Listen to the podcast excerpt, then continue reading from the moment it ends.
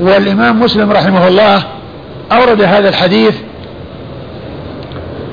بعد الأحاديث التي هي من هذا القبيل والتي تتعلق بدعاء النبي صلى الله عليه وسلم على أشخاص لا يريد الدعاء عليهم ولكنه تبين من هذا الحديث أنه يكون دعاء لهم وذلك أنه أورد جملة من الأحاديث وآخر تلك الأحاديث التي أوردها الحديث الذي فيه أن آه، أم سليم أرسلت يتيمة عندها إلى رسول الله صلى الله عليه وسلم وكان النبي صلى الله عليه وسلم رآها وهي صغيرة ثم إنه رآها تلك المرة وقد كبرت فلما رآها قال أنت هي؟ لا كبرت سنك لا كبرت سنك. فانطلقت تلك اليتيمة إلى أم سليم تبكي وأن الرسول صلى الله عليه وسلم دعا عليها وقال فيها هذه المقالة. فجاءت أم سليم مسرعة إلى رسول الله صلى الله عليه وسلم وقالت وقال ما لك يا أم سليم؟ قالت إنك دعوت على يتيمتي. فقلت كذا. فقال عليه الصلاة والسلام أما علمت يا أم سليم أنني اشترطت على ربي وقلت اللهم من دعوت له دعوة ليس لها بأهل فأبدل ذلك له زكاء ورحمة وزكاء. لما ذكر مسلم رحمه الله هذا الحديث عقبه مباشرة بحديث آه لا أشبع الله بطنه. عقبه مباشرة بحديث لا أشبع الله بطنه يعني فيكون من هذا القبيل وعلى هذا فيكون دعاء للنبي صلى الله عليه وسلم دعاء من النبي صلى الله عليه وسلم لمعاوية بن أبي سفيان.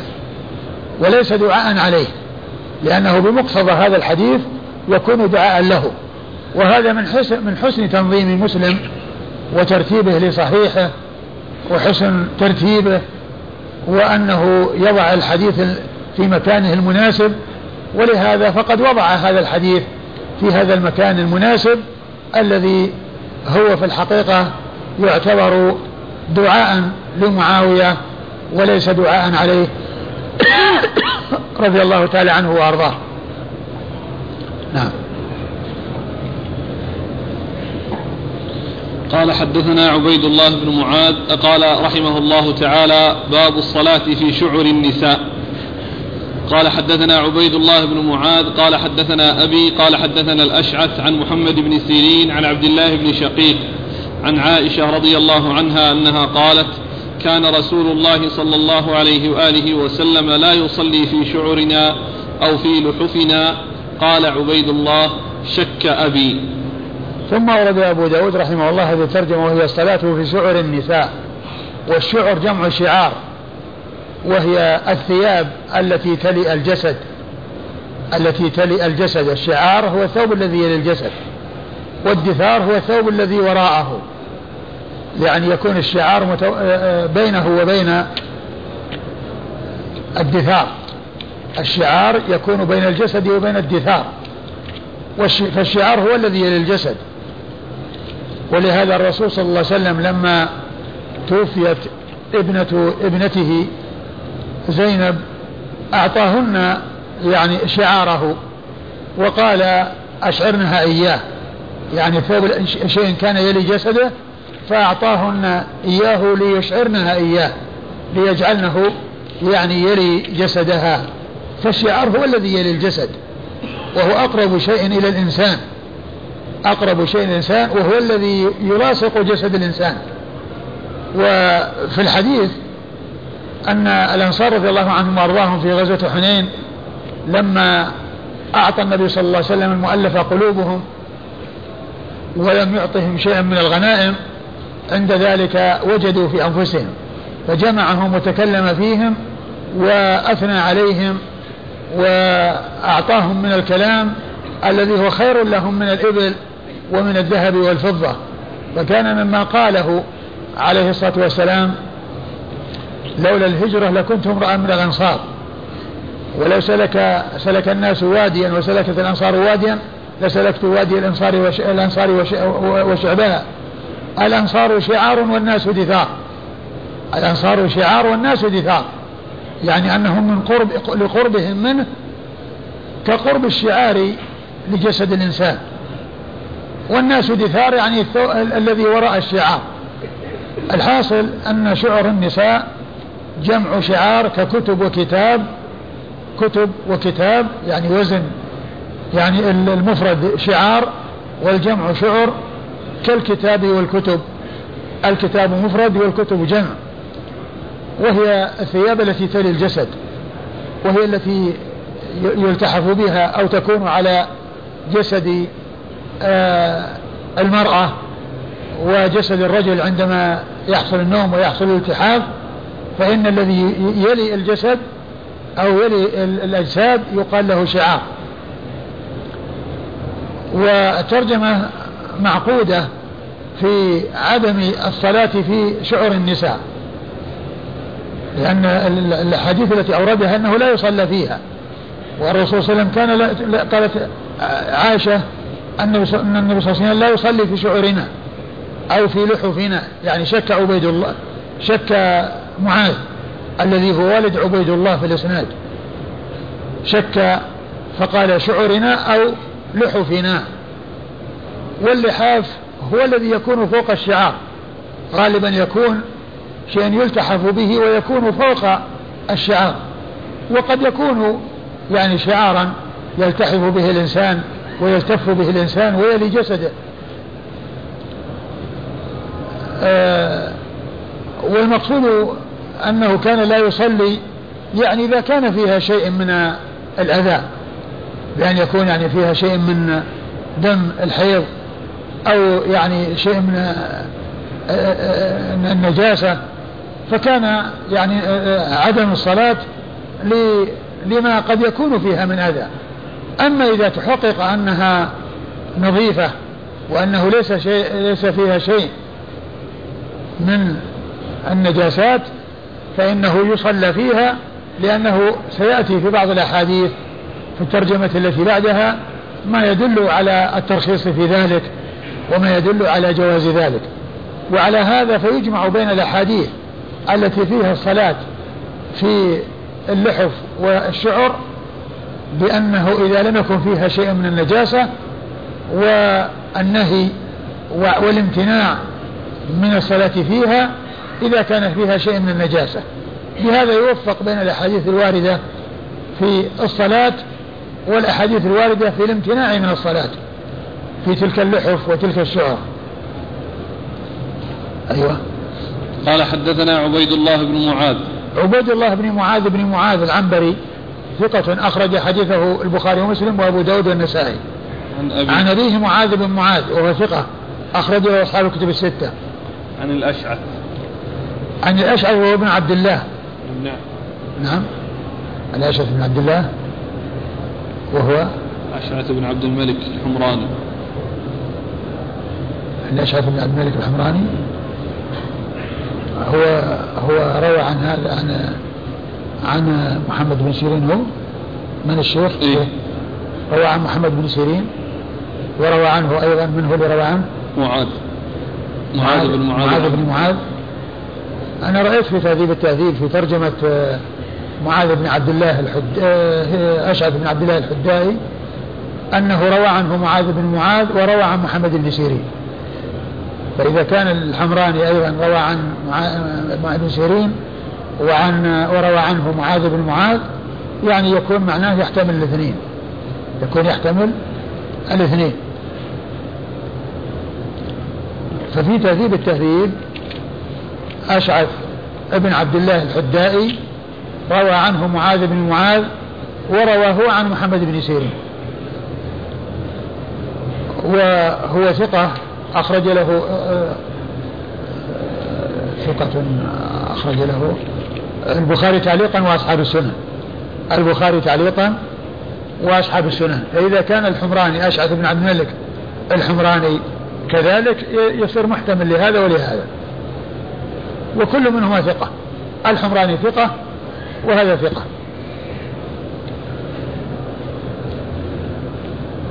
أشعث بن عبد الله الحدائي أخرج نعم نعم. ثقة. نعم. أخرجه البخاري تعليقا وأصحاب صدوق صدوق. صدوق. أخرجه البخاري تعليقا وأصحاب السنن نعم. البخاري تعليقا وأصحاب السنن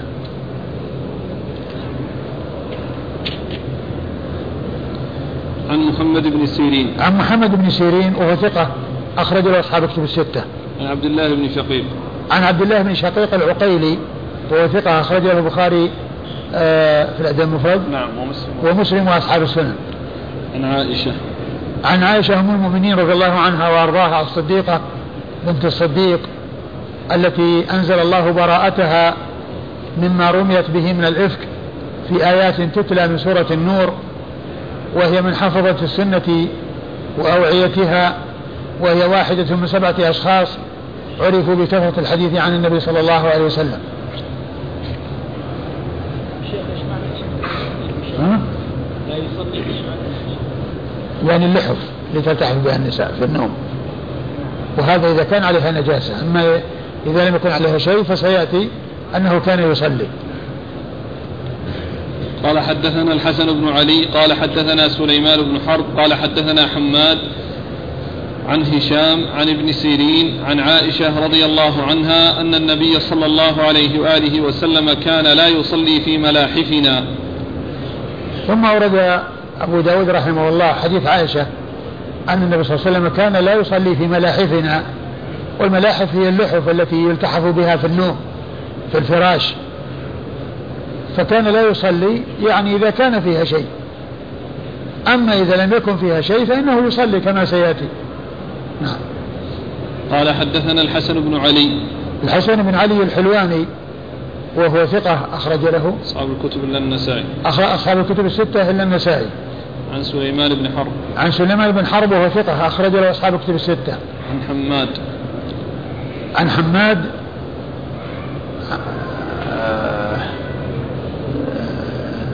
حماد عن هشام. عن حماد عن هشام؟ حماد من هو؟ بن زيد. الذي هو في آخر قال حماد. إيه؟ بعده؟ نعم. نعم هو ابن زيد. قال حماد هو ابن زيد لأن حماد بن زيد هو الذي روى عن سعيد بن أبي صدقة الذي سيأتي. وأما يعني بالنسبة ل هنا من يروي عن يروي عن من؟ حماد يروي عن هشام ويروي نعم هشام حماد يروي عن هشام. حماد يروي عن هشام وحماد هو بن زيد وهو ثقة. أخرج له أصحاب كتب الستة. وهشام هو بن حسان. هو هشام بن حسان وهو ثقة. أخرج له أصحاب الكتب الستة. عن ابن سيرين عن عائشة. عن ابن سيرين وقد مر ذكره. عن عائشة وقد مر ذكرها. فهشام بن حسان يعني روى عن محمد بن سيرين.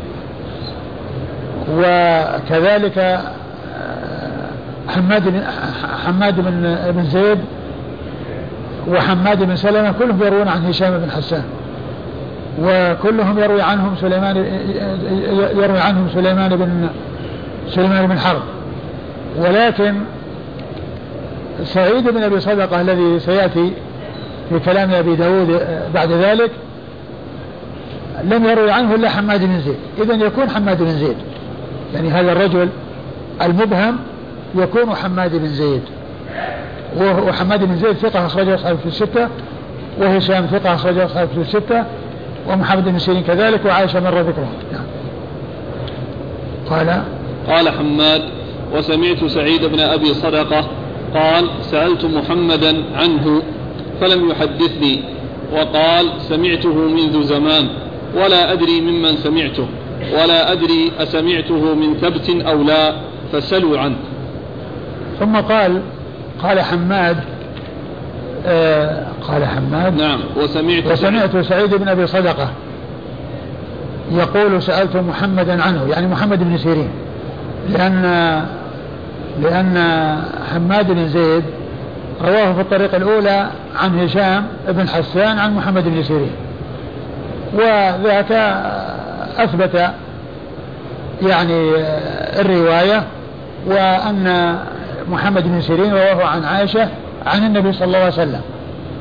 ثم قال حماد إنه سمع سعيد بن أبي صدقه يقول سألت محمدا عنه يعني عن هذا الحديث فلم يحدثني. وقال سمعته منذ زمان ولا أدري ممن سمعته ولا أدري هو عن ثبت أو لا فسلوا عنه. نعم. أي سلوا عنه غيري يعني سلوا عن هذا الحديث غيري. يعني معناه إنه من طريق سعيد بن أبي صدقه لا يذكر شيئا ولكنه من طريق هشام بن حسان وهو من من أخص أصحاب محمد بن سيرين يعني رواه عنه مسندا آه رواه عنه مسندا. نعم. قال آه سعيد وسعيد بن أبي صدقة ثقة اخرج حديثه أبو داود وابن ماجه في التفسير. قال رحمه الله تعالى باب في الرخصة في ذلك. قال حدثنا محمد بن الصباح بن سفيان. قال حدثنا سفيان عن أبي إسحاق الشيباني أنه سمعه من عبد الله بن شداد يحدثه عن ميمونة رضي الله عنها أن النبي صلى الله عليه وآله وسلم صلى وعليه مرط وعلى بعض أزواجه منه. وهي حائض وهو يصلي وهو عليه. ثم ورد أبو داود رحمه الله حديث آه باب في الرخصة في ذلك نعم باب الرخصة في ذلك يعني في الصلاة يعني في شعور النساء لأن ذلك يرجع إلى الترجمة السابقة وهي الصلاة في شعور النساء.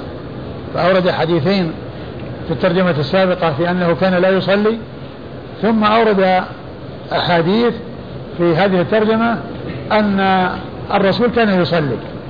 يعني في الشيء الذي يماس النساء والذي كان يعني آه، يمس جسد المرأة وهي حائض. فأورد فيه حديث عائشة رضي الله عنها. قالت ميمونة. ميمونة نعم حديث ميمونة رضي الله عنها. قالت أن النبي صلى الله عليه وسلم صلى وعليه مرط وعلى بعض أزواجه منه. وهي حائض وهو يصلي وهو عليه. صلى رسول الله صلى الله عليه وسلم وعليه مرط والمرط هو ثوب.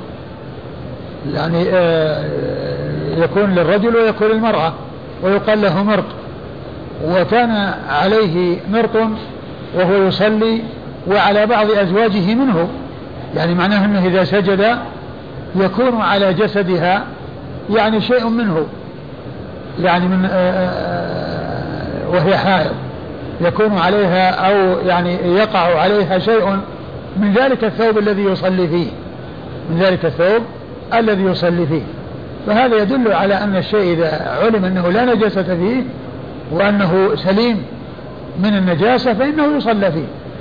لأن ذلك الثوب يقع على يعني جسد المرأة ويقع على جسدها ومع ذلك الرسول صلى الله عليه وسلم هو يصلي فيه. لأنه كان إذا سجد يقع جزء منه على جسدها وهي إلى جنبه وهي حائض. فدل على أن ملامسة الثياب وأن ما يلي جسد المرأة وهي حائض أنه لا يؤثر لأنها طاهرة. والحيضة في فرجها وليست في يدها وليست في جسدها. فغير مكان النجاسة طاهر إلا إذا وقع عليه نجاسة وإلا في الأصل أنه طهارته ولهذا سبق أن مر في الأحاديث المضاجعة والمخالطة والمجامعة يعني كونه يجتمع جسده بجسدها ويتصل جسده بجسدها وإنما الممنوع هو الجماع للحيض في فروجهن. اصنعوا كل شيء إلى النكاح كما قال ذلك رسول الله صلى الله عليه وسلم. فدل كونه يصلي في ذلك الثوب وأنه يكون على جسد المرأة وهي بجواره وهو يصلي شيء منه دل ذلك على أنه الممنوع فيما إذا كان هناك نجاسة في الثوب الذي يعني يكون يأتي على جسد المرأة سواء كان شعارا أو لحافا. وأنه إذا لم يكن فيه نجاسة فإنه يكون طاهرا ويصلى فيه. نعم. قال حدثنا محمد بن الصباح بن سفيان.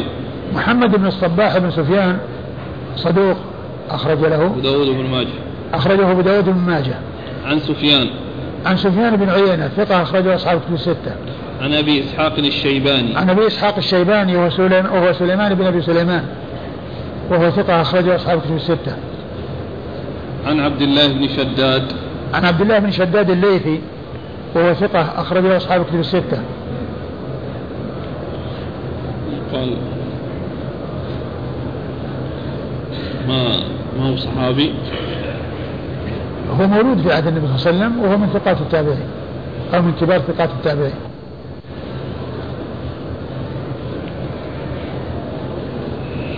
عن ميمونة. عن ميمونة بنت الحارث الهلالية أم المؤمنين رضي الله عنها وأرضاها وحديثها عند أصحاب كتب الستة.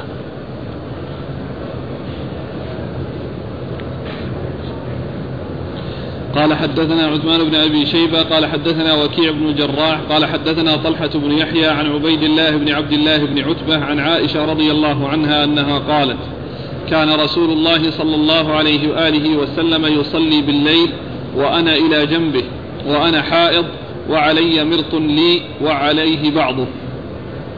ثم أورد أبو داود رحمه الله حديث عائشة. وفيه ما في الذي تقدم في حديث ميمونة أنه كان عليها مرض وعلى وسلم بعضه وكان يصلي وهو إلى جنبه. ومعنى ذلك أن يعني شيء منه على الرسول صلى الله عليه وسلم وشيء منه على جسد أم المؤمنين عائشة رضي الله عنها وأرضاها. نعم. قال حدثنا عثمان بن أبي شيبة. عثمان بن أبي شيبة ثقة أخرج له أصحاب في الستة إلا الترمذي. عن وكيع بن الجراح. وكيع بن الجراح الرؤاسي الكوفي ثقة أخرج له أصحاب كتب الستة. عن طلحة بن يحيى. عن طلحة بن يحيى بن طلحة بن عبيد الله وهو صدوق يخطئ أو ثقة. نعم نعم. وهو صدوق يخطئ أخرج له مسلم وأصحاب السنن عن عبيد الله بن عبد الله بن عتبة. عن عبيد الله بن عبد الله بن عتبة بن مسعود وهو ثقة فقيه أحد فقهاء المدينة السبعة في عصر التابعين. على أحد الأقوال آه على آه وهو أحد فقهاء المدينة السبعة في عصر التابعين. على وهو من من الستة المتفق على عدهم في الفقهاء السبعة. وهم عبيد الله بن عبد الله بن عتبة بن مسعود وعروة بن الزبير بن العوام. وخارجة بن زيد بن ثابت وسليمان بن يسار والقاسم بن محمد بن أبي بكر الصديق وسعيد بن المسيب هؤلاء ستة متفق على عدهم في الفقهاء السبعة. والسابع اختلف فيه على ثلاثة أقوال. فقيل أن السابع سالم بن عبد الله بن عمر بن الخطاب. وقيل أن السابع أبو بكر بن عبد الرحمن بن الحارث بن هشام. وقيل السابع أبو سلمة بن عبد الرحمن بن عوف. وعبيد الله هو أحد الستة المتفق على عدهم بالفقهاء السبعة نعم. عن عائشة. عن عائشة وقد مر ذكرها. قال رحمه الله تعالى باب المني يصيب الثوب. قال حدثنا حفص بن عمر عن شعبة عن الحكم عن إبراهيم عن همام بن الحارث أنه كان عند عائشة رضي الله عنها فاحتلم. فأبصرته جارية لعائشة وهو يغسل أثر الجنابة من ثوبه أو يغسل ثوبه. فأخبرت عائشة رضي الله عنها فقالت لقد رأيتني وأنا لقد رأيتني وأنا أفركه من ثوب رسول الله صلى الله عليه وآله وسلم. قال أبو داود رواه الأعمش كما رواه الحكم. ثم ورد أبو داود رحمه الله يترجم وهي باب المني يصيب الثوب. يعني ما حكم ذلك؟ هل يحتاج إلى تطهير أو لا يحتاج إلى تطهير؟ والواقع أنه أن المني طاهر وليس بنجس. والدليل على طهارته أن عائشة كانت تفركه من ثوب رسول الله صلى الله عليه وسلم ويصلي فيه. ولو كان غير طاهر لما كفى الفرك لأن الفرك يمكن يزيل أشياء يعني آه لها جسم وأشياء ولكن لا بد من الغسل لو كان لو كان غير طاهر كما سبق أن مر بالنسبة للحائض التي يكون على ثوبها شيء من الدم يفرك ويحك ثم ذلك يغسل. ما يكفي حكه وفركه بل لابد من غسله والحك والفرك من أجل التخفيف. يعني بالنسبة للدم الحائض الذي يكون على الثوب.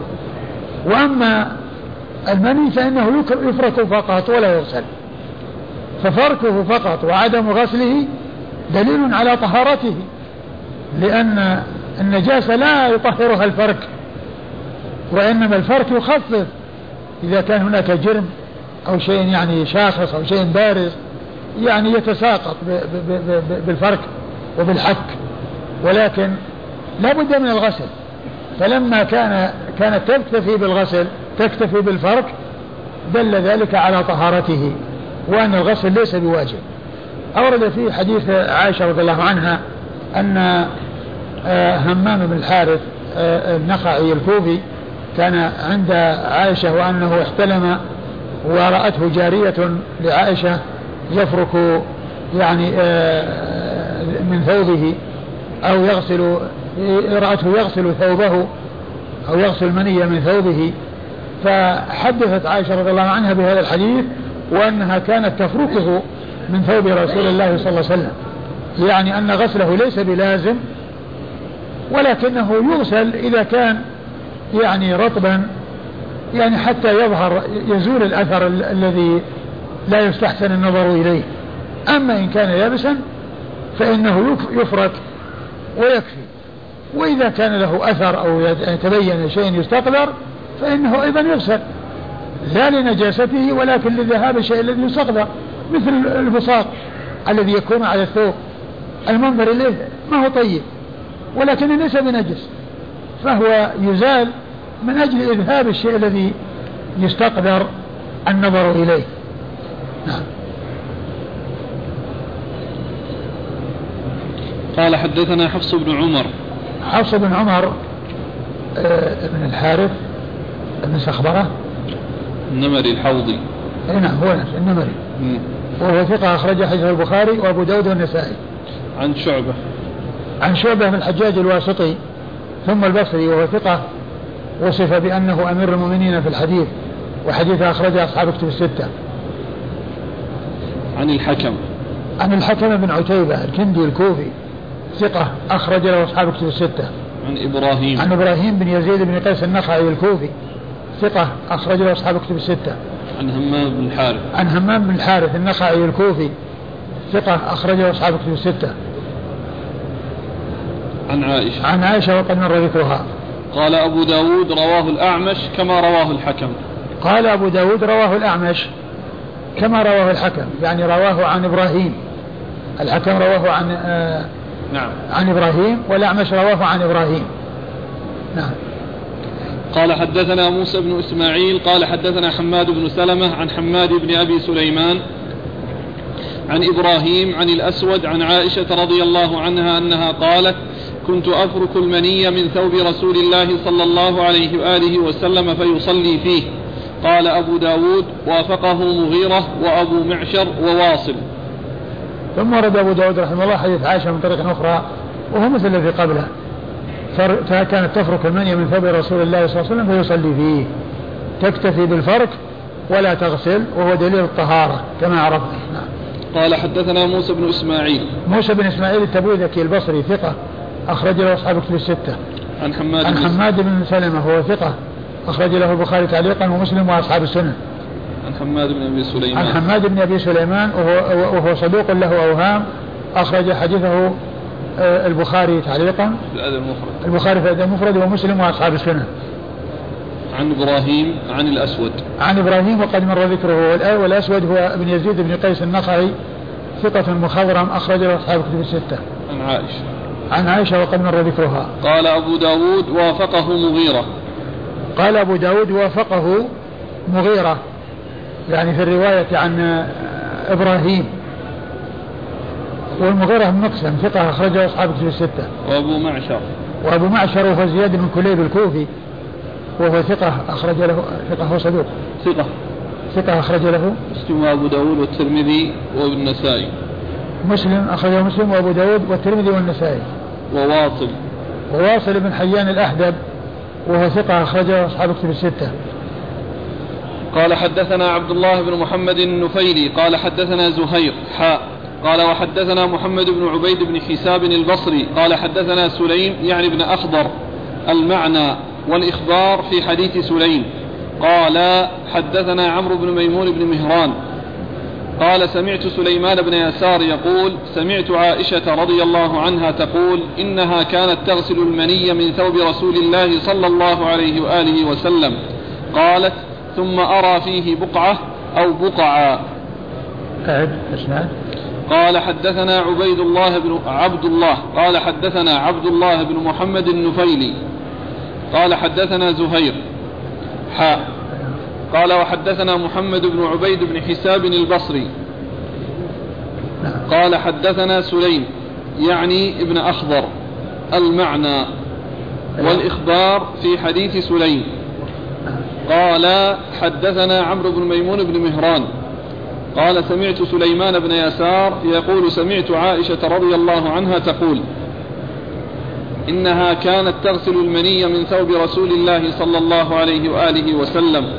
قالت ثم أرى فيه بقعة أو بقعا ثم ورد أبو داود رحمه الله حديث عائشة رضي الله عنها وأنها كانت تغسل المني من ثوب رسول الله صلى الله عليه وسلم وترى فيه بقعة أو بقعة.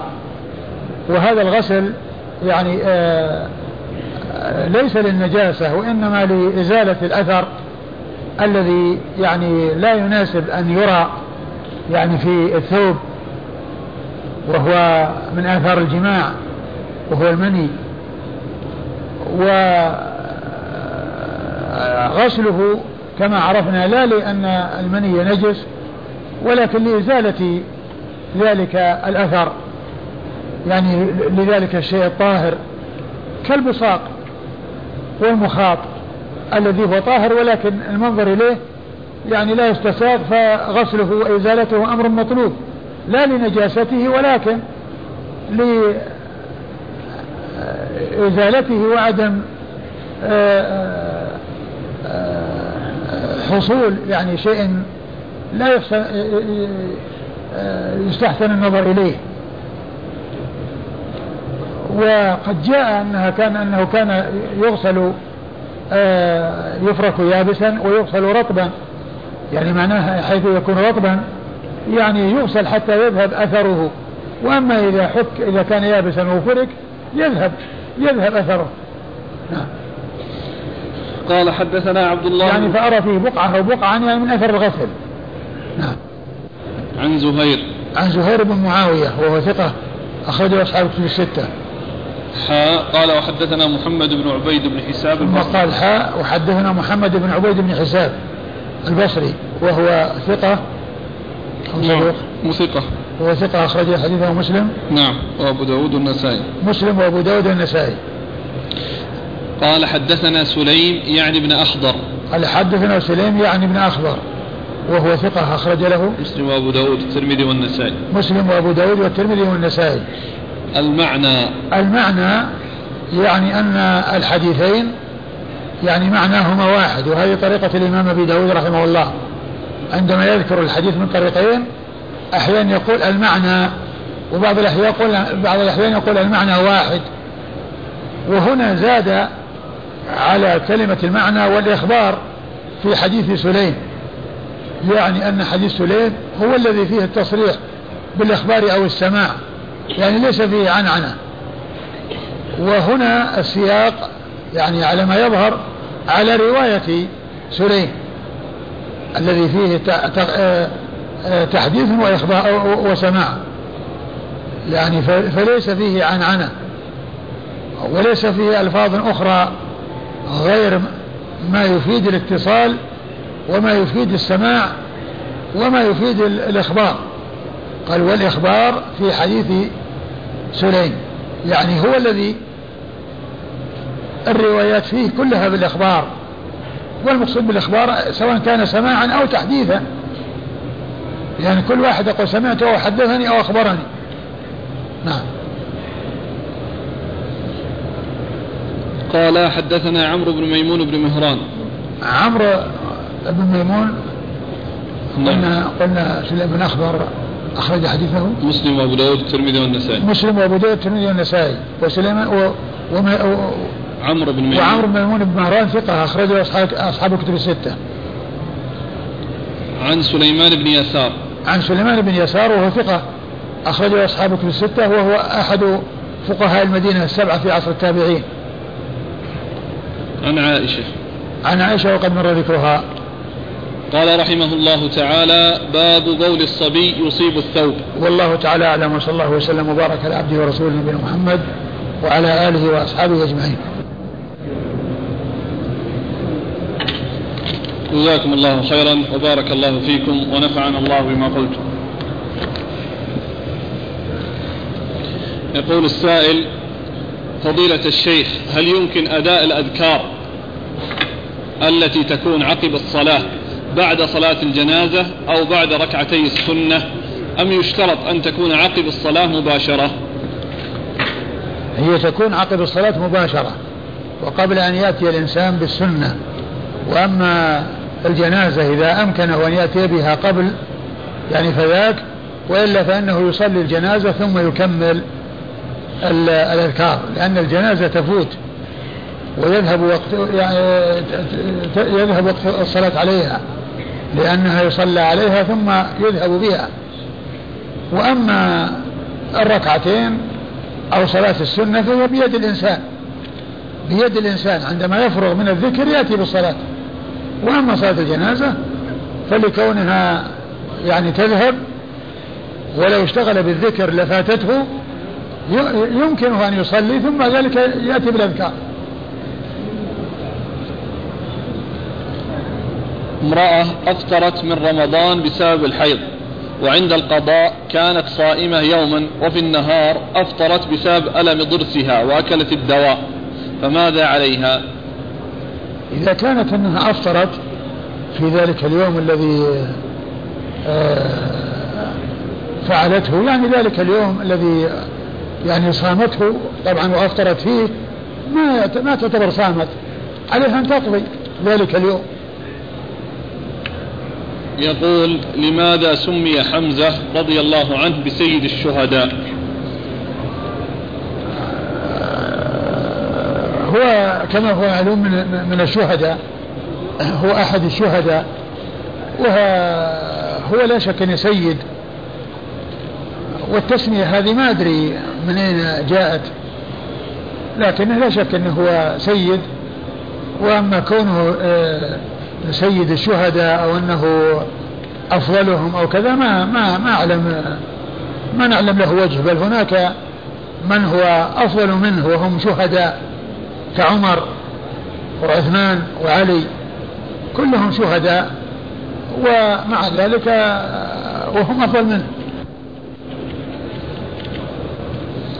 هل يجوز تأدية العمرة عن والدي المتوفى نعم يمكن الإنسان يعتمر عن عن والده أو غير والده. إذا كان قد اعتمر عن نفسه إذا كان المعتمر اعتمر عن نفسه أولا له أن يعتمر عن غيره. ما حكم الاتكاء على هذه الدواليب الموجودة في المسجد التي وضعت فيها المصاحف؟ أنا ذكرت مرارا وتكرارا أن هذه الدواليب ولا المراكي؟ ها؟ لا لا الدواليب. الدواليب. اللي عليها آه كون الإنسان يعني يكون إذا كان أنها من ظهر من ظهره لا بأس بذلك. وأما إذا كان يعني من أمامه وتكون مصاحف وراءه مباشرة فالأولى أن لا يفعل ذلك. ما حكم إعطاء زك ما حكم إعطاء زكاة, زكاة المال لإخواني الشباب أو البنات ممن هم أكبر مني أو أصغر ولكن لا أعولهم هم متكفلين بأنفسهم. إذا كان أنهم عندهم ما يكفيهم وهم أغنياء لا يجوز أن يعطون يعطوا الزكاة. وإن كانوا فقراء وهم بحاجة إلى الزكاة فيعطون. أقول يعطون من الزكاة لكن ينبغي أن يعلم أن القريب له حقا غير الزكاة. فلا يجعل الإنسان الزكاة وقاية لماله بمعنى أنه يتخلص من الحقوق التي عليه للأقارب بإعطائهم الزكاة. ويقول الزكاة خارجة خارجة وأنا ما أعطيتهم من الزكاة بعطيهم من مالي وبدل أن أعطيهم من مالي أعطيهم الزكاة. ليس الإنسان يفعل ذلك أما إذا كان يعني المال قليل والزكاة قليلة ولا يعني آه فإعطاها للقريب أولى من إعطائها للبعيد إذا كان فقيرا محتاجا الأخ بالنسبة لحمزة رضي الله عنه يذكر حديث أيوة. سيد الشهداء حمزة ورجل جاء إلى إمام جائر فأمره ونهاه فقتله. فيقول الأخ ألا يؤخذ منه تسمية بس حمزة؟ الحديث هذا وش درجته؟ ما نعرف عن صحته إذا كان الرسول قاله وقد ثبت فالأمر كما قال رسول الله صلى الله عليه وسلم. لكن لا يعني تفضيله على غيره.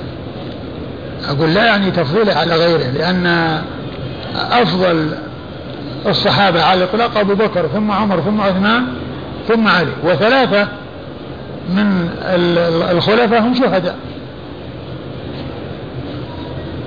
رجل أدرك التكبيرة الثانية مع الإمام في صلاة الجنازة.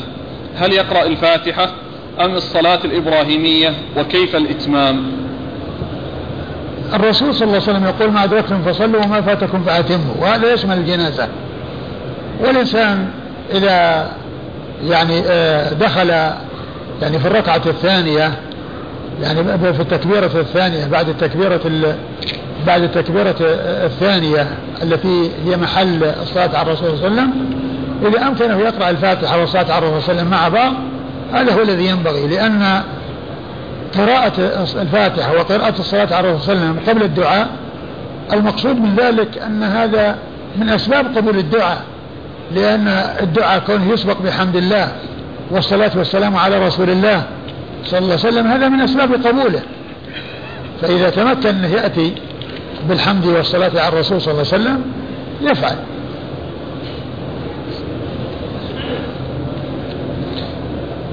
الأخ يقول ما المقصود؟ وإذا لم يمكن إلا الدعاء فإنه يصار إلى الدعاء لأن الدعاء هو الأصل. والجنازة الجنازة شرعت من أجل الدعاء. وذكر الحمد والصلاة على الرسول صلى الله عليه وسلم قبل ذلك لأنه من أسباب قبول الدعاء.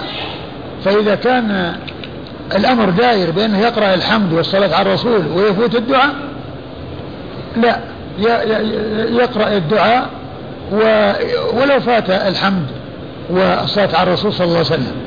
لأن المقصود من الصلاة هو الشفاعة والدعاء للميت.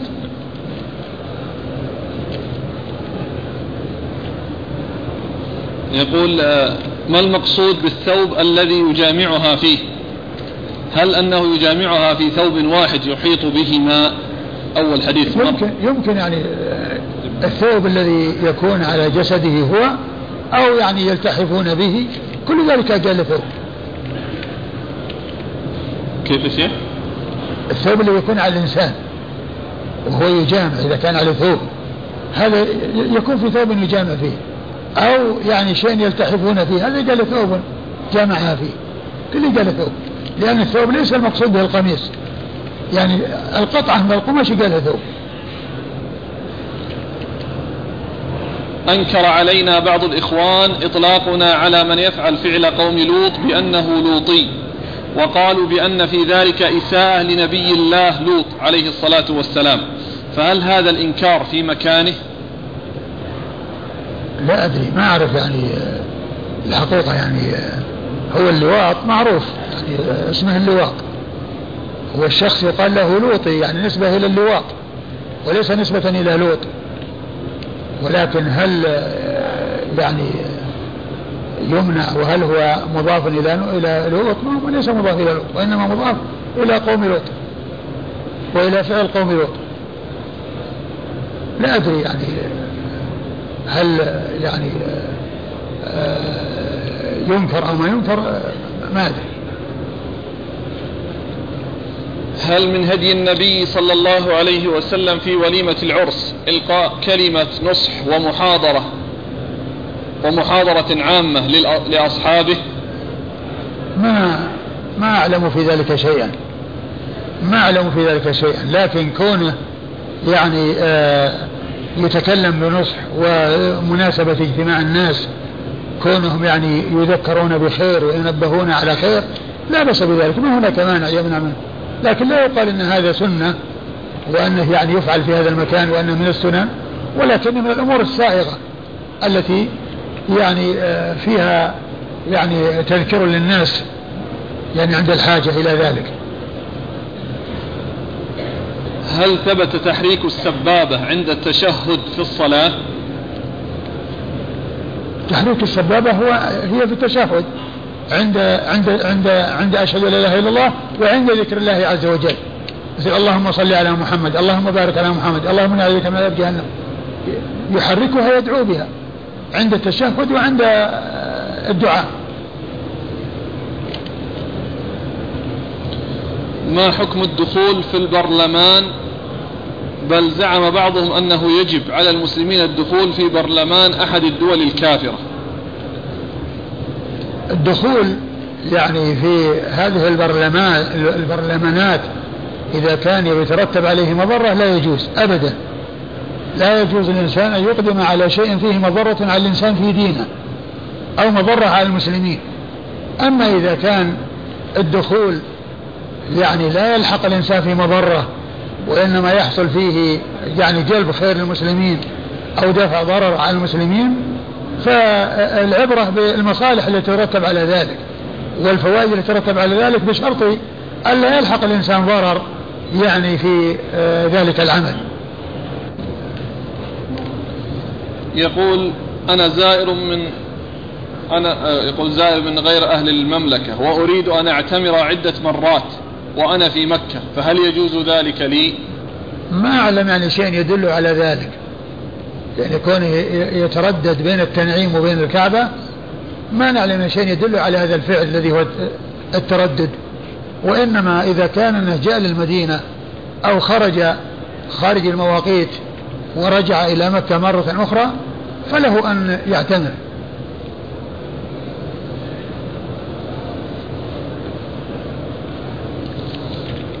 هل هناك حد أدنى وحد أعلى للنفاس؟ النفاس نعم له حد أعلى وهو أربعون وليس له حد أدنى. إذا طهرت المرأة آه، في أي وقت وانقطع عنها الدم فإنها تعتبر طاهرة وعليها أن تصلي وتصوم وتفعل الأفعال التي تفعلها الطاهرات وأعلاها أربعون. بمعنى أنه إذا بلغ أربعين أو امتد إلى الأربعين فهو نفاس وإذا تجاوز فإنه دم فساد. هل للمذاء أن يصلي في ثوب النوم؟ إذا كان ثوب النوم فيه مذي ليس له أن يصلي فيه لأن المذي نجس ولا يصلى في ثوب النجس فإذا كان ثوبه يعني وقع عليه مذي وهو يعلم أنه لا يسلم من المذي لكونه مذاء وكثير المذي فإنه لا يجوز له أن يصلي فيه. هل للمستحاضة أن تتوضأ قبل دخول الوقت بشيء يسير خاصة إذا كان يشق عليها أحيانا الوضوء بعد دخول الوقت؟ ليس لها أن تتوضأ إلا إذا دخل الوقت. وكيف يشق عليها قبل دخول الوقت ولا يشق عليها إذا دخل الوقت؟ يقول ما حكم ممارسة المرأة للسباحة إذا كان المسبح في بيتها مستورا؟ لا بأس. إذا كانت المرأة يعني في مسبح ولا يراها أحد ولا بأس أن تسبح. إيش المانع من هذا؟ أصبح الآن في بعض المستشفيات يستخدمون الحقن في التوليد وذلك بأن يؤخذ المني من الرجل عن طريق الحقنة وحقنة من فرج زوجته وذلك لأن بعض النساء لا يلدن أو عندهن صعوبة في الولادة. فهل هذا العمل جائز؟ العمل هذا يعني إذا كان محققا أن هذا من الرجل وهذا من من من المرأة وأنه ليس شيء من خارج من رجل آخر أو من امرأة أخرى يعني في النفس من شيء. أما يعني الشبهة قائمة لأنه يمكن أنه يعني تعمل الطريقة هذه بأن يأتى بأن يؤتى المني من رجل آخر. ويجمع يعني مثلا في هذه ال هذه ال الأنبوبة. ولكن إذا كان أنه محقق أنه ما في شيء من هذا ففي النفس منه شيء. يعني الابتعاد عنه وتركه والاعتماد على يعني على الله عز وجل وسؤاله أن يحقق الإنسان ما يريد بغير هذه الطريقة هو الأولى. وكما قلت لكم يعني المسألة فيها ريبة. ومن يضمن أن هذا الماء من الرجل الذي هو الزوج وأنه لم يدخله شيء من خارج. هل لا سيما مع قلة الأمانات مع كثرة قلة الأمانات عند كثير من الناس. والله تعالى أعلم وصلى الله وسلم وبارك على عبده ورسوله نبينا محمد وعلى آله وأصحابه أجمعين. بسم الله الرحمن الرحيم والحمد لله رب العالمين الصلاة والسلام على عبد الله ورسوله نبينا محمد وعلى آله وصحبه أجمعين. أما بعد قال الإمام أبو داود السجستاني رحمه الله تعالى باب بول الصبي يصيب الثوب. قال حدثنا عبد الله بن مسلمة القعنبي عن مالك عن ابن شهاب عن عبيد الله بن عبد الله بن عتبة بن مسعود عن أم قيس بنت محصن رضي الله عنها أنها أتت بابن لها صغير لم يأكل الطعام إلى رسول الله صلى الله عليه وآله وسلم فأجلسه رسول الله صلى الله عليه وآله وسلم في حجره. فبال على ثوبه فدعا بماء فنضحه ولم يغسله بسم الله الرحمن الرحيم. الحمد لله رب العالمين وصلى الله وسلم وبارك على عبده ورسوله نبينا محمد وعلى آله وأصحابه أجمعين. أما بعد يقول الإمام أبو داود السجستاني رحمه الله باب في بول الصبي يصيب الثوب. يعني ماذا يصنع فيه؟ كيف يتم تطهيره؟ من هذا البول الذي وقع عليه.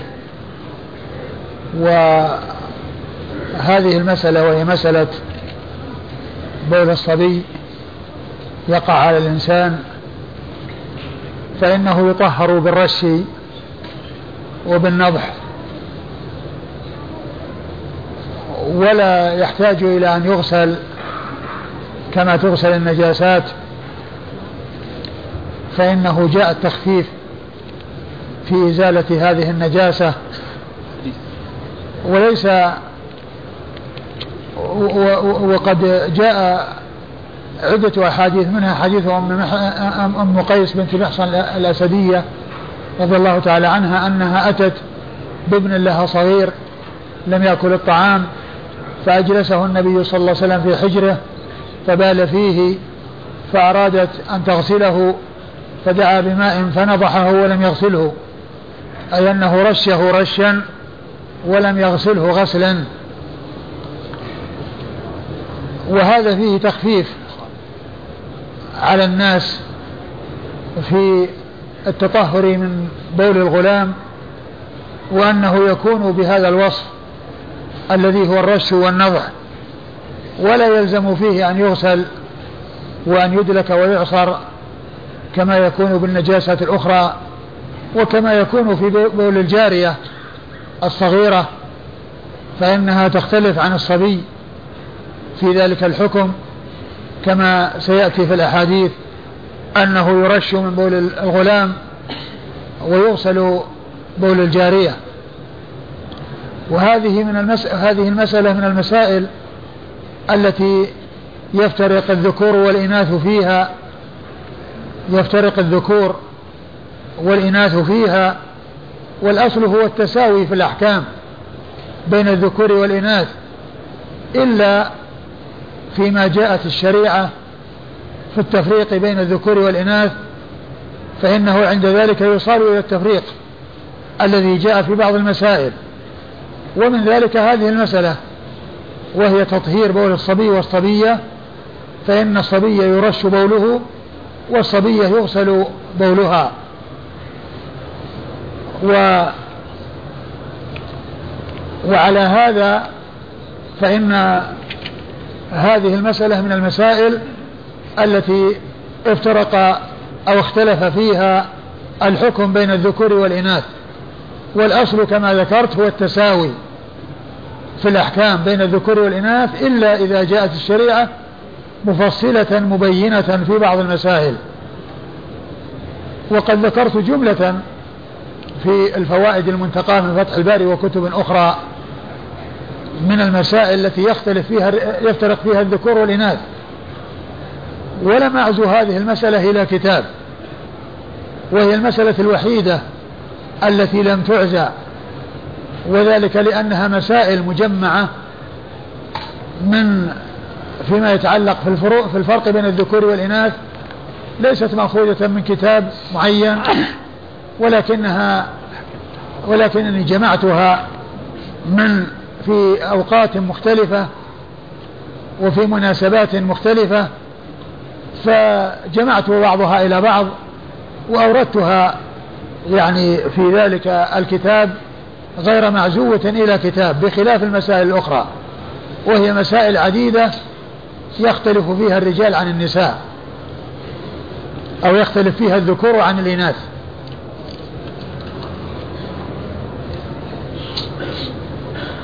نعم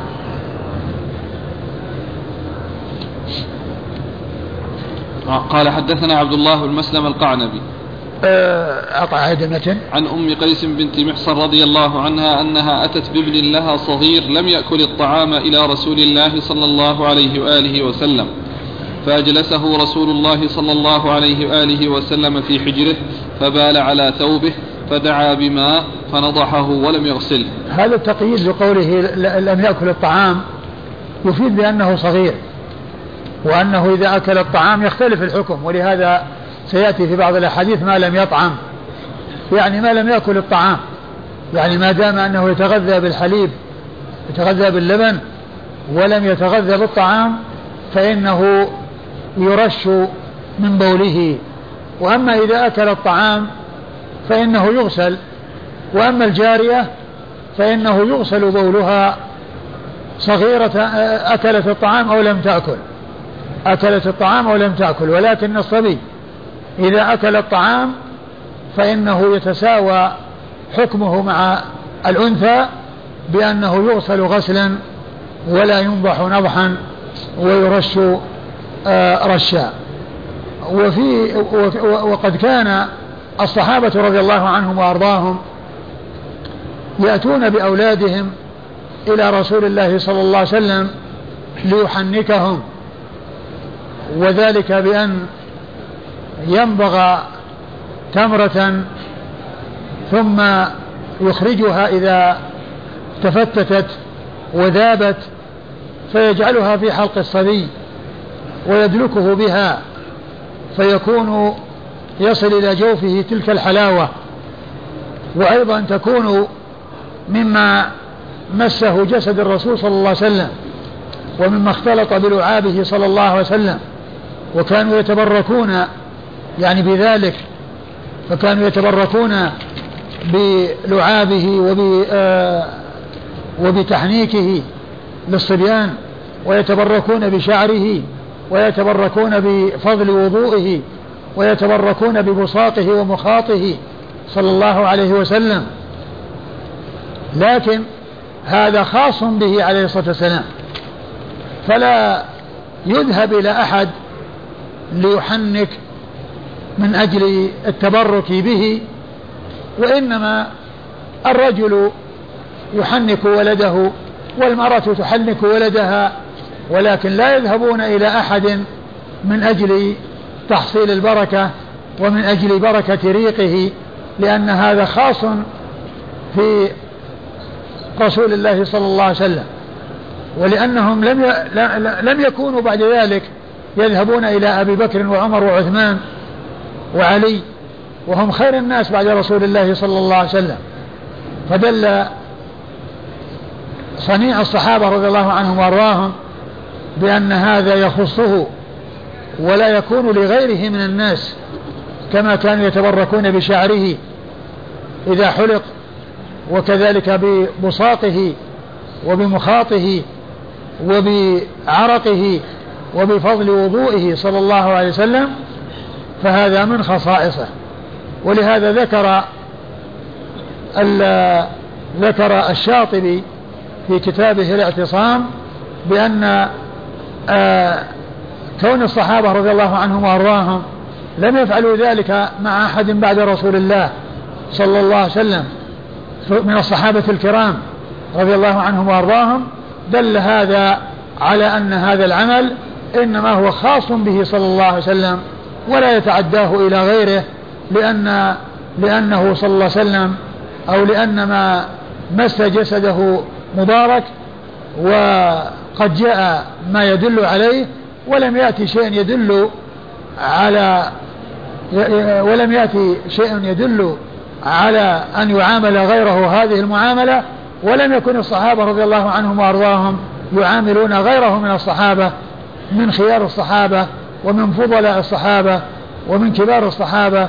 يعني ما كانوا يذهبون إليه ليتبركوا بتحنيكه ولا بفضل وضوئه ولا بشعره ولا غير ذلك وإنما هذا من خصائص الرسول الكريم صلوات الله وسلامه وبركاته عليه. ثم فيه ثم في ذلك آه كمال خلقه صلى الله عليه وسلم و آه ولطفه بالصبيان وحمله لهم وإجلاسهم في حجره صلى الله عليه وسلم. وفيه أيضا آه ما ترجم له المصنف من أنه يرش من بول الغلام وأنه لا يحتاج إلى أن يغسل. ولكن هذا في حالة عدم في حالة كونه لم لم يطعم الطعام ولم يأكل الطعام ولم يتغذى بالطعام. فإذا تغذى بالطعام فإنه يغسل بوله كما يغسل بول غيره.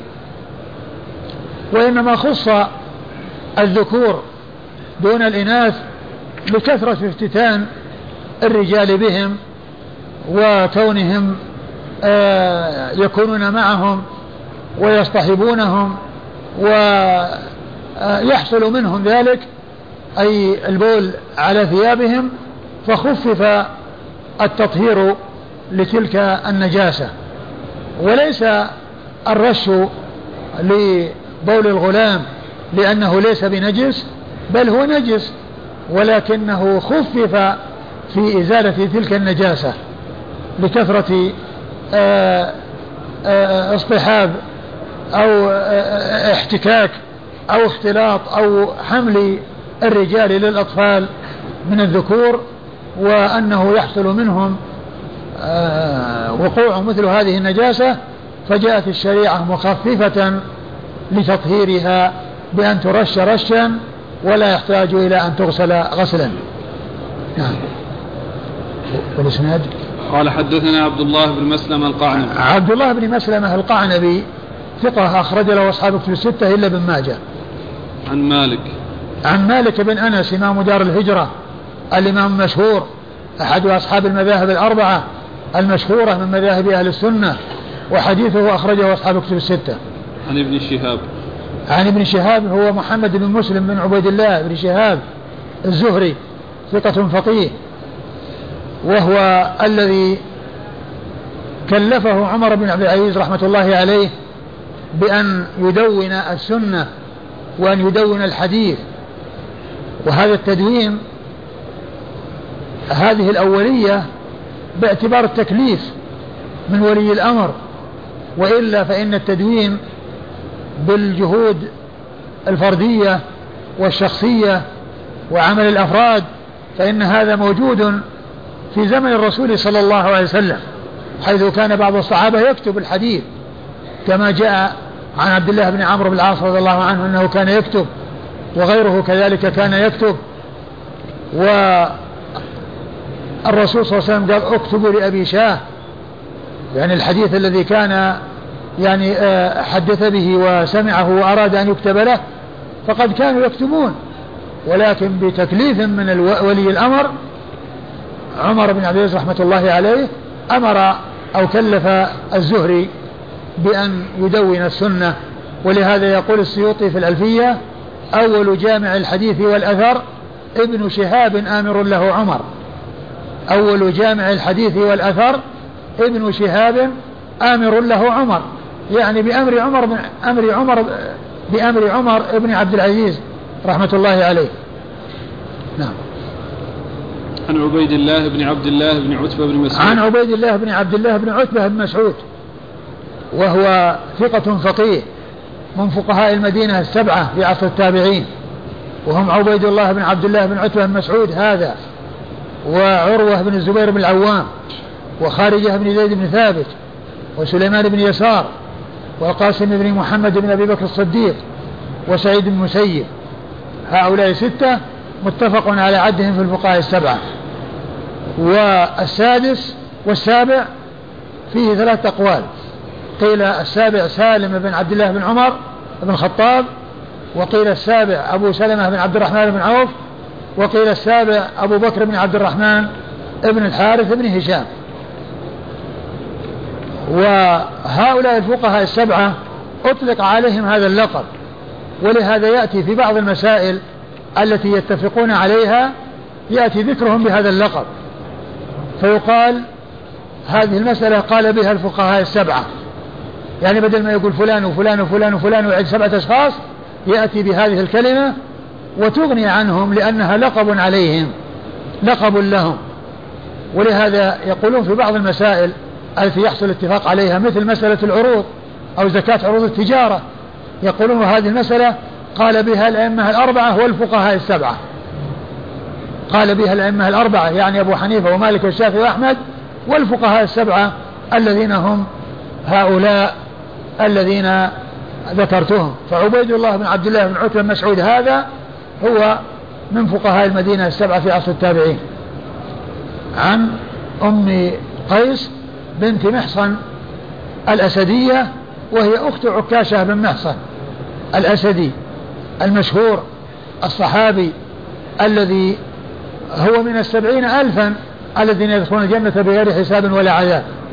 لأن النبي عليه الصلاة والسلام لما ذكر السبعين الذين السبعين ألفا الذين يدخلون الجنة بغير حساب ولا عذاب قام عكاشة بن محصن وقال يا رسول الله ادعو الله يجعلني منهم. قال أنت منهم. فقام رجل آخر فقال ادعو الله أن يجعلني منهم. قال سبقك بها عكاشة. سبقك بها عكاشة. فعكاشة هذا هو أخو أم قيس. ولهذا فإن الشخص إذا كان مشهورا ينسب إليه بعض أقاربه أو بعض من له به صلة حتى يعرف لأنه قرن بمعروف وبمشهور. وأم قيس بنت محصن الأسدية آه، صحابية. أخرج حديثها أصحاب الكتب الستة. قال حدثنا مسدد بن سرهد والربيع بن نافع أبو توبة المعنى.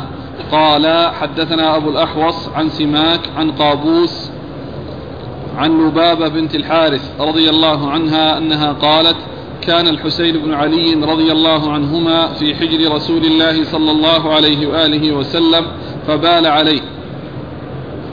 فقلت البس ثوبا وأعطني إزارك حتى أغسله.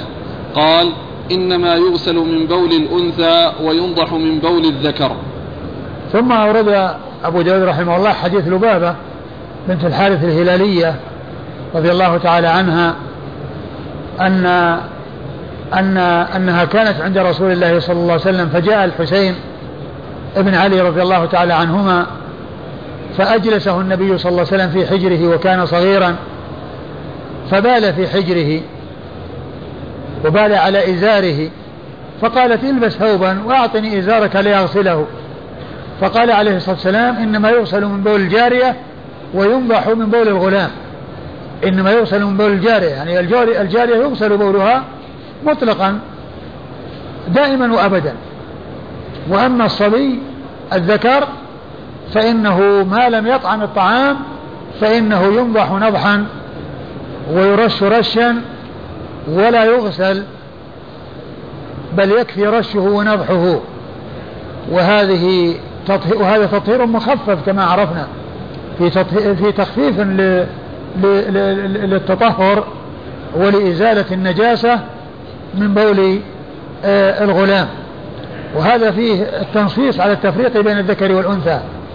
بأن الذكر ما لم يطعم الطعام يرش من بوله وأما الأنثى فإنها دائما وأبدا صغيرة أكلت الطعام ولم تأكل فإنه يغسل بولها فإنه يغسل بولها. نعم. قال حدثنا مسدد بن مسرهد. مسدد بن مسرهد البصري ثقة أخرج حديثه البخاري وأبو داود والترمذي والنسائي. والربيع بن نافع. والربيع بن نافع أبو توبة الحلبي وهو ثقة أخرج له أصحاب كتب الستة إلا الترمذي. قال المعنى.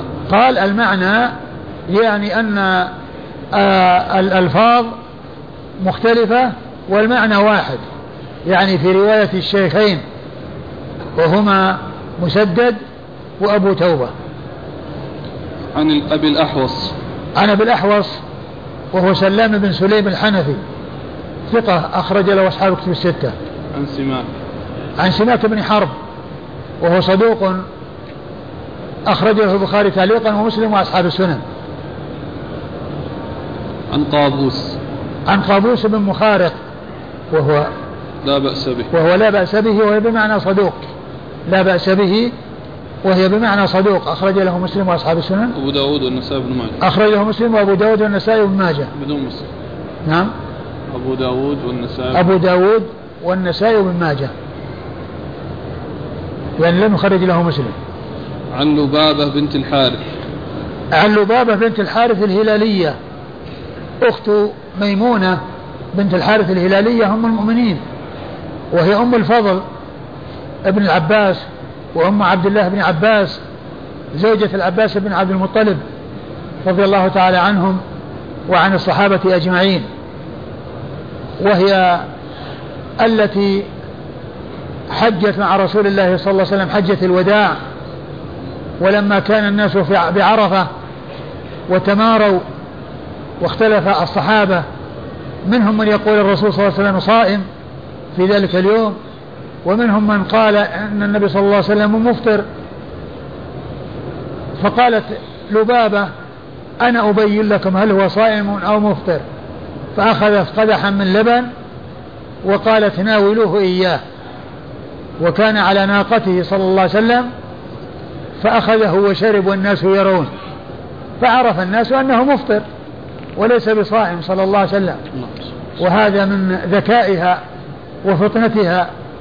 يعني أرادت أن يعلم الناس أن النبي صلى الله عليه وسلم صائم أو مفطر دون أن يسأل هل هو صائم أو مفطر.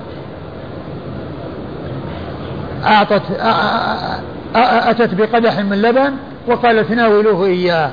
إن كان صائما لم يشرب وإن كان مفطرا شرب. فشرب منه صلى الله عليه وسلم فعلم الناس بأنه مفطر. ولهذا فإن يوم عرفة لا يصومه الحجاج اقتداء برسول الله صلى الله عليه وسلم. وأما غير الحجاج فإن صيامه هو خير التطوع وأفضل صيام التطوع لأنه يكفر السنة الماضية والسنة الآتية كما جاءت في ذلك السنة عن رسول الله صلى الله عليه وسلم. ولبابة بنت الحارث الهلالية أم الفضل رضي الله عنها وأرضاها حديثها أخرجه أصحاب الكتب الستة. قال حدثنا مجاهد بن موسى وعباس بن عبد العظيم العنبري المعنى. قال حدثنا عبد الرحمن بن مهدي قال حدثني يحيى بن الوليد قال حدثني محل بن خليفة قال حدثني أبو السمح رضي الله عنه أنه قال كنت أخدم النبي صلى الله عليه وآله وسلم فكان إذا أراد أن يغتسل قال ولني قفاك فأوليه قفاي فأستر فأستره به. فأتي بحسن أو حسين رضي الله عنهما فبال على صدره فجئت أغسله فقال يغسل من بول الجارية ويرش من بول الغلام. ثم ورد أبو داود رحمه الله حديث أبو السمع خادم رسول الله صلى الله عليه وسلم ورضي الله تعالى عنه وأرضاه أنه كان يخدم رسول الله صلى الله عليه وسلم فكان إذا أراد أن يغتسل قال ولني قفاك يعني اصرف عني وجهك ولقني وولني قفاك حتى يستره وحتى لا ينظر إليه. يكون بذلك بهذا العمل يكون آه أبو السمح لا يراه لأنه قد ولاه خلفه وولاه قفاه وأيضا يستره يستر رسول الله صلى الله عليه وسلم وهو يغتسل صلوات الله وسلامه وبركاته عليه. قال فجاء حسن وحسين فبال إيش فجاء حسن وحسين نعم. أيوة. فبال على صدره. فبال على صدره. أيوة. فجئت أغسله فقال فجئت أغسله يعني يغسل البول للحسن أو الحسين فقال عليه الصلاة والسلام يغسل من بول الجارية ويرش من بول الغلام. فقال يغسل من بول الجارية ويرش من بول الغلام يعني بول الغلام لا يحتاج إلى غسل كما يحتاج بول الجارية. ولكنه يكفي فيها الرش والنضح. نعم. قال حدثنا مجاهد بن موسى. مجاهد بن موسى الخوارزمي ثقة أخرج حديثه مسلم وأصحاب السنن. وعباس بن عبد العظيم العنبري. وعباس بن عبد العظيم العنبري البصري وهو ثقة أخرج له البخاري تعليقا ومسلم وأصحاب السنن. المعنى عن عبد الرحمن. المعنى يعني أن هذين الشيخين ألفاظهم مختلفة ومعنى روايتهما واحد. قال حدثنا عبد الرحمن بن مهدي. قال حدث قال حدثنا عبد الرحمن بن مهدي البصري ثقة أخرج له أصحاب كتب الستة. عن يحيى بن الوليد. عن يحيى بن الوليد أبو الزعراء وهو لا بأس به. وهو لا بأس به وهي بمعنى صدوق. أخرجه أبو داود والنسائي وابن ماجه. نعم. أخرج حديثه أبو داود والنسائي وابن ماجه. عن محل ابن خليفة. عن محل ابن خليفة وهو ثقة. أخرجه أبو داود والنسائي وابن ماجه. والبخاري. أخرج حديثه البخاري وأبو داود والنسائي وابن ماجه. عن أبي السمح. عن أبي السمح خادم رسول الله صلى الله عليه وسلم وحديثه أخرجه أبو داود والنسائي وابن ماجه وليس له إلا هذا الحديث الواحد. قال عباس حدثنا يحيى بن الوليد. قال عباس يعني شيخه الثاني في الإسناد المتقدم ولفظه حدثنا أبو الوليد يحيى. يحيى بن الوليد. يعني أن تعبير عباس يختلف عن تعبير آه، آه، مجاهد بن موسى. آه، مجاهد بن موسى. لأن مجاهد بن موسى قال حدثني بالإفراد. وأما عباس بن عبد العظيم العنبري فقال حدثنا. يعني الفرق بين هذا وذاك أن ذاك قال حدثني وهذا قال حدثنا. فهذا هو وجه التفريق بين تعبيري أو بين صيغة التحمل من العباس بن عبد العظيم بن عبد العظيم العنبري ومن مجاهد بن موسى.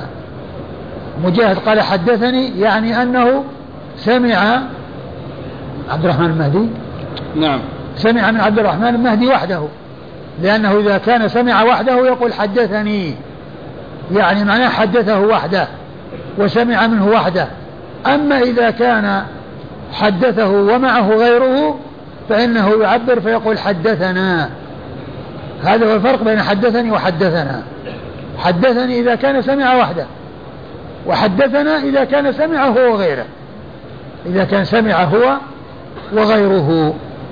وقد يأتي أن يقول حدثنا وهو مفرد على يعني ما يجري في التخاطب بأن يقول الواحد عن نفسه يقول نحن أو يقول يعني آه، حدثنا أو أخبرنا أو فعلنا أو تركنا. لكن الغالب أن حدثني تكون الإفراد وحدثنا تكون إذا كان حدثه ومعه غيره. قال أبو داود وهو أبو الزعراء. قال أبو داود وهو أي يحيى بن الوليد هو أبو الزعراء. يعني هذا تعريف به وأنه يلقب أو يكنى بأبي الزعراء. قال هارون بن تم قال هارون بن تميم عن الحسن قال الأبوال كلها سواء. قال هارون بن تميم عن الحسن يعني ابن أبي الحسن البصري الأبوال كلها سواء. الأبوال كلها سواء. المقصود من هذا أن الأبوال للكبار والصغار والذكور والإناث هي سواء كلها نجسة. فإن كان المراد بأنها كلها سواء أنها نجسة نعم هذا صحيح. وإن كان المراد أن حكمها واحد في الغسل فهذا ليس بصحيح. لأن الحديث فرق بين آه، بول الجارية وبول الغلام بأن الجارية يوصل غسلا والغلام ينضح نضحا ويرش رشا. وبعض أهل العلم ذهب إلى مقتضى الحديث من حيث التفريق بين الجارية والغلام بأن يرش بول الغلام ويوصل بول الجارية.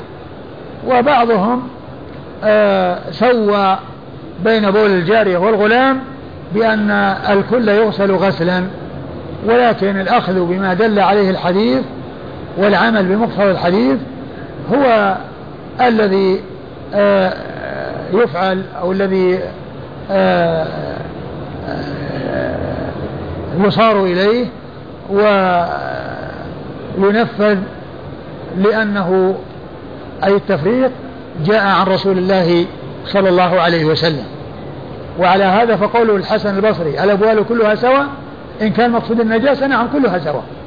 يعني أبوال الآدميين وإلا فإن أبوال الحيوانات منها ما يكون طاهر ومنها ما يكون نجس لأن ما يؤكل لحمه بوله طاهر وليس بنجس كالإبل والبقر والغنم. كل ما يؤكل لحمه بوله طاهر ليس بنجس.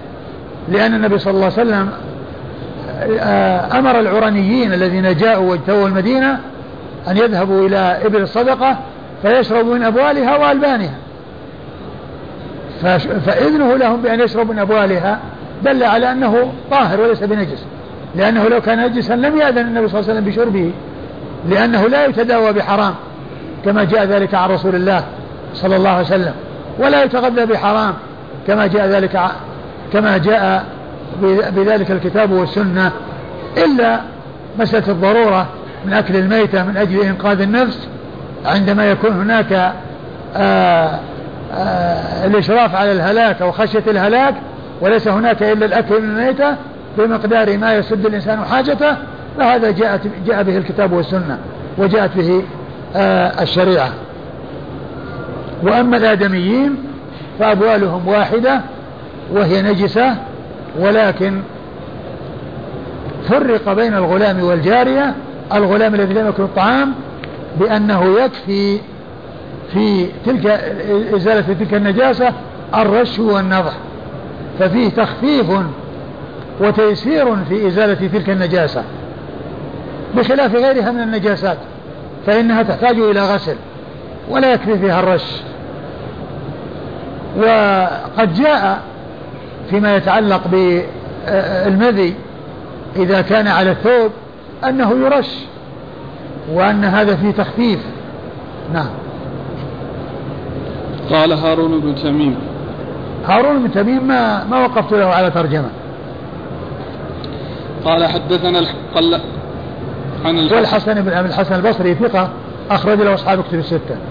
قال حدثنا مسدد قال حدثنا يحيى عن ابن أبي عروبة عن قتادة عن أبي حرب بن أبي الأسود عن أبيه عن علي رضي الله عنه أنه قال يغسل من بول الجارية وينضح من بول الغلام ما لم يطعم. ثم ورد أبو داود رحمه الله هذا الأثر عن علي رضي الله عنه أنه قال يعني أثر ما هو نعم قال يغسل. قال نعم قال علي رضي الله تعالى عنه. يغسل من بول الجارية نعم. وينضح من بول الغلام. ما لم ما لم يطعم. يعني ما لم يطعم الغلام الطعام.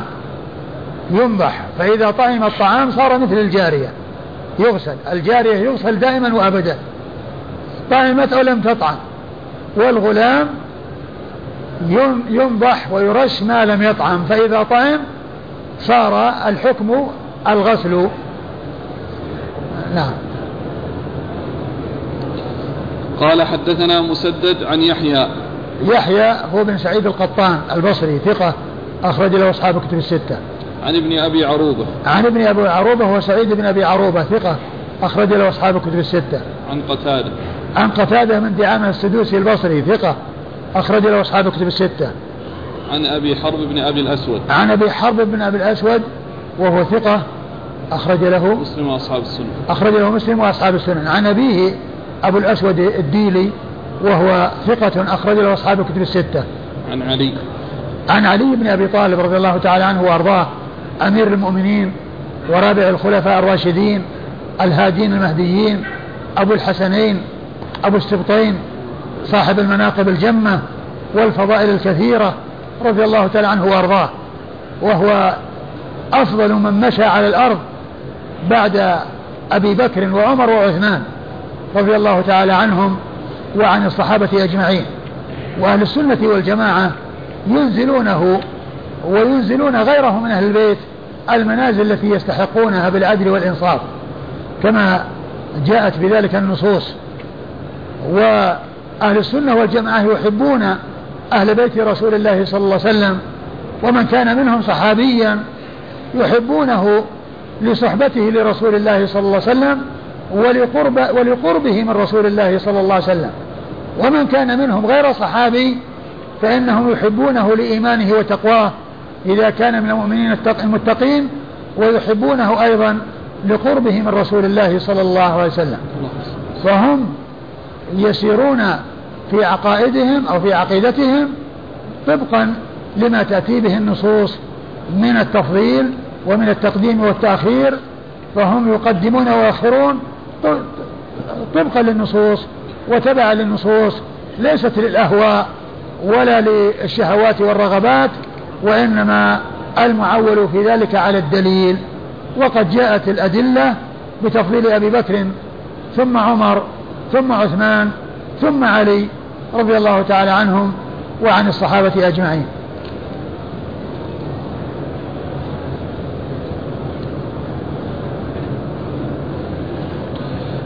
قال حدثنا ابن المثنى قال حدثنا معاذ بن هشام قال حدثني أبي عن قتادة عن أبي حرب بن أبي الأسود عن أبيه عن علي بن أبي طالب رضي الله عنه أن النبي صلى الله عليه وآله وسلم قال فذكر معناه ولم يذكر ما لم يطعم. زاد قال قتادة هذا ما لم يطعم الطعام فإذا طعم غسلا جميعا. ثم ورد أبو داود رحمه الله الحديث من طريق أخرى وهو مرفوع يعني أن الأول موقوف والثاني مرفوع. والموقوف في معنى المرفوع والموقوف في معنى المرفوع إلا أنه ليس فيه يعني في المرفوع ما لم يطعم الطعام يعني بالتنصيص على الغلام كما مر في الأثر الموقوف. ولكنه جاء إذا طعم إذا طعم غسل جميعا. يعني معناه إذا طعم غسل جميعا يعني استوى الذكر والأنثى. ولكن قبل ذلك قبل أن يطعم الطعام فإن الذكر يرش بوله رشا والأنثى يغسل بولها غسلا.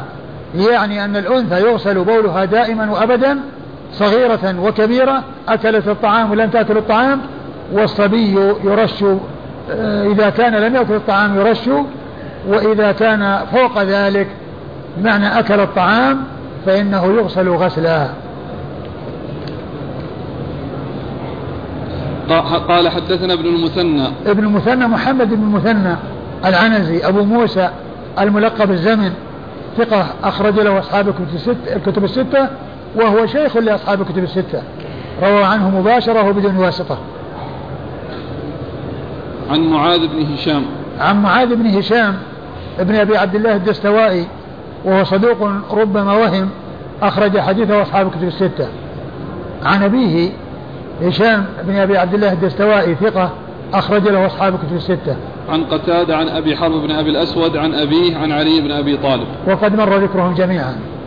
قال حدثنا عبد الله بن عمرو بن أبي الحجاج أبو معمر. قال حدثنا عبد الوارث عن يونس عن الحسن عن أمه أنها أبصرت أم سلمة رضي الله عنها تصب الماء على بول الغلام ما لم يطعم فإذا طعم غسلته وكانت تغسل بول الجارية. ثم أورد أبو داود رحمه الله هذا الأثر عن أم سلمة رضي الله عنها أنها كانت تصب على بول الغلام ما لم يطعم. تصب يعني ترشه رشا وتصب عليه الماء صبا لا تفركه وتدعكه. فقالت ما لم يطعم؟ إيش؟ نعم. فإذا طعم غسلته. فإذا طعم غسلته. يعني كما تغسل النجاسات الأخرى بمعنى أنه يدعك ويعصر. أيوة. وكانت تغسل بول الجارية. وكانت تغسل بول الجارية يعني مطلقة. طعمت أو لم تطعم. نعم. قال حدثنا عبد الله بن عمرو بن أبي الحجاج أبو معمر. حدثنا عبد الله بن عمرو ابن أبي الحجاج أبو معمر وهو ثقة أخرج له أصحاب الكتب الستة. عن عبد الوارث. عن عبد الوارث بن سعيد العنبري ثقة أخرج له أصحاب الكتب الستة. عن يونس. عن يونس عن الحسن؟ نعم. يونس هو بن عبيد وهو ثقة أخرج له أصحاب الكتب الستة. عن الحسن عن أمه. عن الحسن وقد مر ذكره أمه وهي خيرة. آه، أخرج حديثها. وهي مقبولة اسمها خيرة أخرج حديثها مسلم وأصحاب السنن وهي مقبولة. أخرج حديثها مسلم وأصحاب السنن عن أم سلمة. عن أم سلمة أم المؤمنين رضي الله عنها وأرضاها هند بنت أبي أمية وحديثها أخرجه أصحاب الكتب الستة. قال رحمه الله تعالى باب الأرض يصيبها البول. قال حدثنا أحمد بن عمرو بن, بن السرح وابن عبدة في آخرين وهذا لفظ ابن عبدة. قال أخبرنا سفيان عن الزهري عن سعيد بن المسيب عن أبي هريرة رضي الله عنه أن أعرابيا دخل المسجد ورسول الله صلى الله عليه وآله وسلم جالس فصلى. قال ابن عبده ركعتين. ثم قال اللهم ارحمني ومحمدا ولا ترحم معنا أحدا. فقال النبي صلى الله عليه وآله وسلم لقد تحجرت واسعا. ثم لم يلبث أن بال في, في ناحية المسجد فأسرع الناس إليه فنهاهم النبي صلى الله عليه وآله وسلم وقال إنما بعثتم ميسرين ولم تبعثوا معسرين صبوا عليه سجلا من ماء أو قال ذنوبا من ماء. ثم ورد أبو داود رحمه الله هذه الترجمة وهي باب الأرض يصيبها البول. نعم. يصيبها البول يعني كيف تطهر؟ الأرض إذا أصابها البول فإنه يكاثر عليها الماء ويصب عليها الماء حتى تطهر بذلك. ولا يحتاج إلى أن يحفر التراب الذي وقع فيه البول ويخرج من المسجد ويؤتى بتراب آخر أو يؤتى بشيء بدل الذي ذهب به وإنما يكاثر الماء عليها حتى تطهر بذلك.